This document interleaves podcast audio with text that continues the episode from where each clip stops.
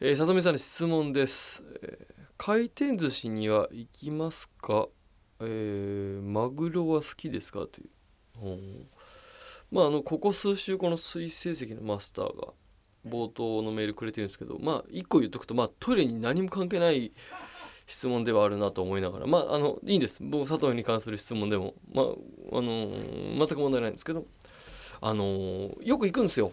回転寿司。あのースシローくら寿司とかうちの近くにあって。で今すごいね回転寿司って。家族でまあ行くんだけど何がすごいかっていうとあの何でもあるよ。うどんもあるそばもあるラーメンもあるフライドポテトもある唐揚げもある。うんアイスも当然あるよ。デザート類も。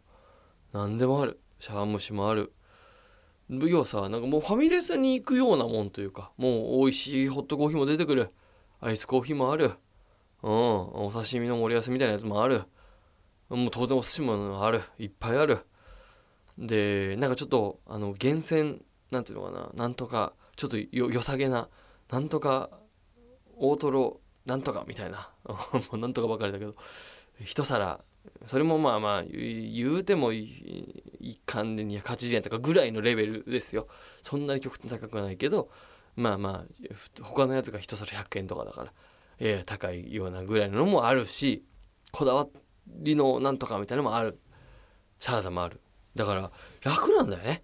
言っちゃえばさまあ子供が食べるものもあるしあと普通に我々の世代が食べるお寿司もあるからでさもうしかもピッてこうなんかあのーテーブルについているこうなんていうのかなそれこそなんてタッチパネルでですぐその自分のテーブルの色みたいなのに乗った皿がこう流れてくるじゃないですか。あんなんもうなんか夢みたいな話だよね。一昔前で考えたら。普通にさ昔は回転寿司って普通にこう回ってくる寿司で取るっていうだけのもんだったじゃないでそれがなんだかこうあの自分で注文して何とかくださいって言って作ってもらって出てくるみたいなとこからもうもはやタッチパネルで注文して出てくるんだもんね。で俺びっくりしたのがこの前普通に女子高生がファミレスみたいな感じであのーいたの。もう友達と喋るために来てんの。要はドリンクとデザートみたいなだけ。寿司を食べないでいたの。普通に。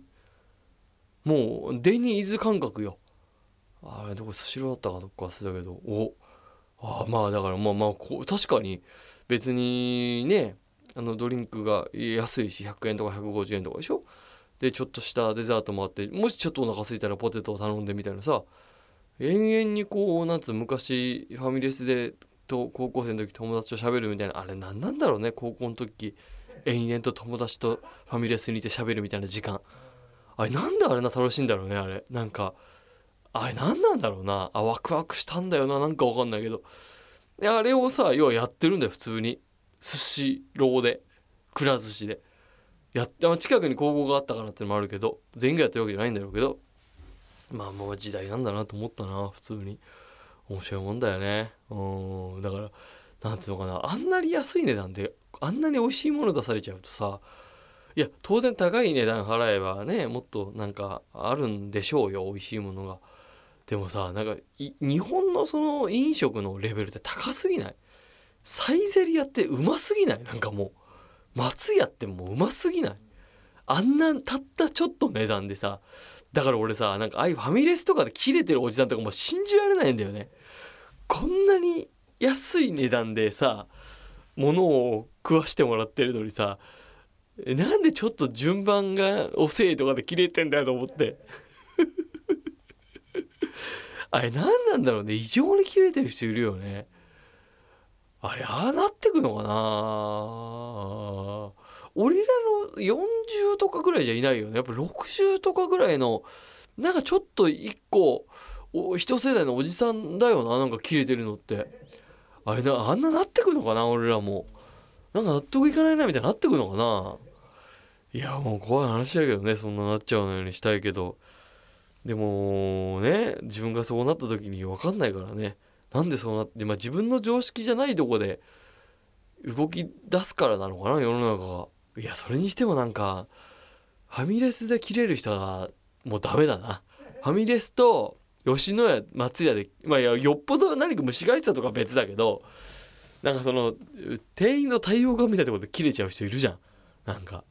なんだその対応はみたいなさ。ああいうので切れちゃう大人にはなりたくないね。そもそももうかなり安価で物を出してもらってるから不愛想でいいよ。いいよ。あんなの。もう美味しいんだからもう普通に。美味しくて早くて安いんだからさ。十分よ。それで何かプラスアルファえー、愛想まで振りまいてくれなんて思うのはもう余計だよね。うん。って俺は思うな。なんか。えー、ということでございまして。えー、水成績のマスター。マグロ好きですか？か。マグロ好きです。好きです。マグロもよく食べますよ。本当に。ありがとうございました。えー、ということでメールいただいてます。こんなトイレは嫌だということでメールくれたのはラジオネーム来世は朝顔でございます。こんなトイレは嫌だ。おしっこで的を外して汚してしまったらそのおしっこをこちらに吹き飛ばしてくる。あーでもまあこのぐらいの責任は感じてほしいもんだよね本来は。でも本当にこの尿跳ねってとんでもないからなこれは目に見えてる尿跳ねは皆さん拭くからいいんですよこれはもう壁のクロスは気をつけた方がいいこれね今クロスももしこれから家を建てる方いたらあのいろんないいクロスが出てるんで是非ともクロスにはお金かけてほしいなと思うんですけどあの普通にただのクロスまあ吸収するんでそれはそれでいいんですけどトイレ掃除の時に一応ねこのちゃんと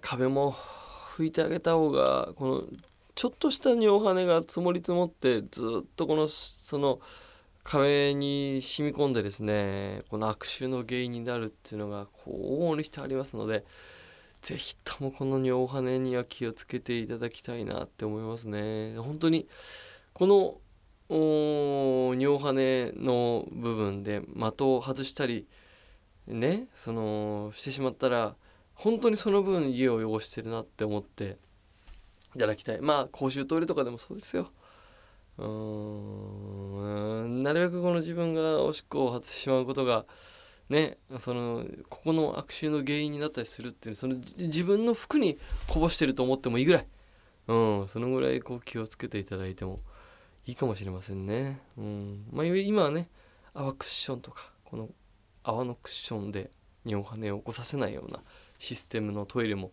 販売されてたりしますけども。ちょっとそんなん買う余裕ないよっていう人はトイレットペーパーをまあ3枚ぐらい重ねて水面に貼っておしっこすると尿跳ねが最大限に防げるできる限りの範囲では防げますので是非ともご検討いただければ嬉しいなと思っております。さあということでこんなトイレは嫌だ、えー、行ってみましょう。ラジオネーム山田3号からいただきました。こんなトイレは嫌だ。入るたびにパスポートを確認される。急いでない時はいいですけどね。うんギリギリだって時はもうね勘弁してほしいですね。えー、続いてラジオネームすりみこんなトイレは嫌だ。便器に似たフェイクの椅子がたくさんある。なんだよってなるよなこれ。うん、あるよな。でもあの昔いたな。ショールームのトイレで用を足しちゃった人を目撃したことありますけどね。ショールームってあのね水があの流あの動いてるんですよ。いたなおじいちゃんでしちゃってんの。うんおしっこちょっとしちゃってて止めすぐ止められてたけどね。うん恐ろしいですよね。だからなんかちょっと半個室みたいになってるからショールームのトイレって。やったたたた体験版とかだと思ったんだろうねうん恐ろしいですようん怖い怖い本当にこれも気をつけた方がいいですね、えー、続いてああこれはリアルにあるなラジオネームスリミからいただきましたこんなトイレは嫌だクリスマスの飾り付けが年中してあるこれ家とかであるよねこれあのさあれ俺はちょっとなんだろうなあのー、あんまりやろうとは思わないけどクリスマスの装飾をこの外側に全面にしてる家あるじゃん。家の中だったらまあなんかね中であれなんだけどなんか外側に対してビッカビカにしてる家があるじゃないですか。もうおそらくこの11月末ということはここら辺からやりだす家があるのかもしれないけどあれは何、ま、周りを楽しげにしてくれてんのかな？家の中はまだなんかねその家族でとかなんだろうけどさあるよね。あれ電気代もったいないとか思っちゃうけど。まあなんかねあの街並みがあれ全部の家がやるんだったらその通りとかさなんかそのクリスマスの装飾をする感じがするけどさなんか普通の民家が並んでるとこに一軒だけやってあったりするとなんかこうどうどうこっちを楽しませてくれてんのか。だからエンターテイナーなのか。そういうことじゃ。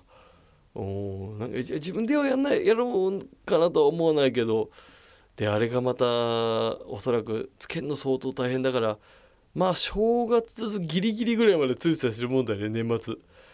あれクリスマスの飾り付けをクリスマス以降まあだから12月26日7日ぐらい見ると残念ではあるよねなんかこう。うん。要は売れ残りのケーキぐらいまでがギリじゃんなんか。25日の夜26日朝ぐらいまでちょっと安くなったケーキを買って食べるはなんかありなんだけどあのビカビカの装飾が27日の夜までなんか光ってるとうもうやめてよっていう感じにはちょっとなったりするよね。不思議なもんで。さあということで、えー、ありがとうございました。曲に行きましょう。里光ザ・トイレッツで明日トイレに行こう。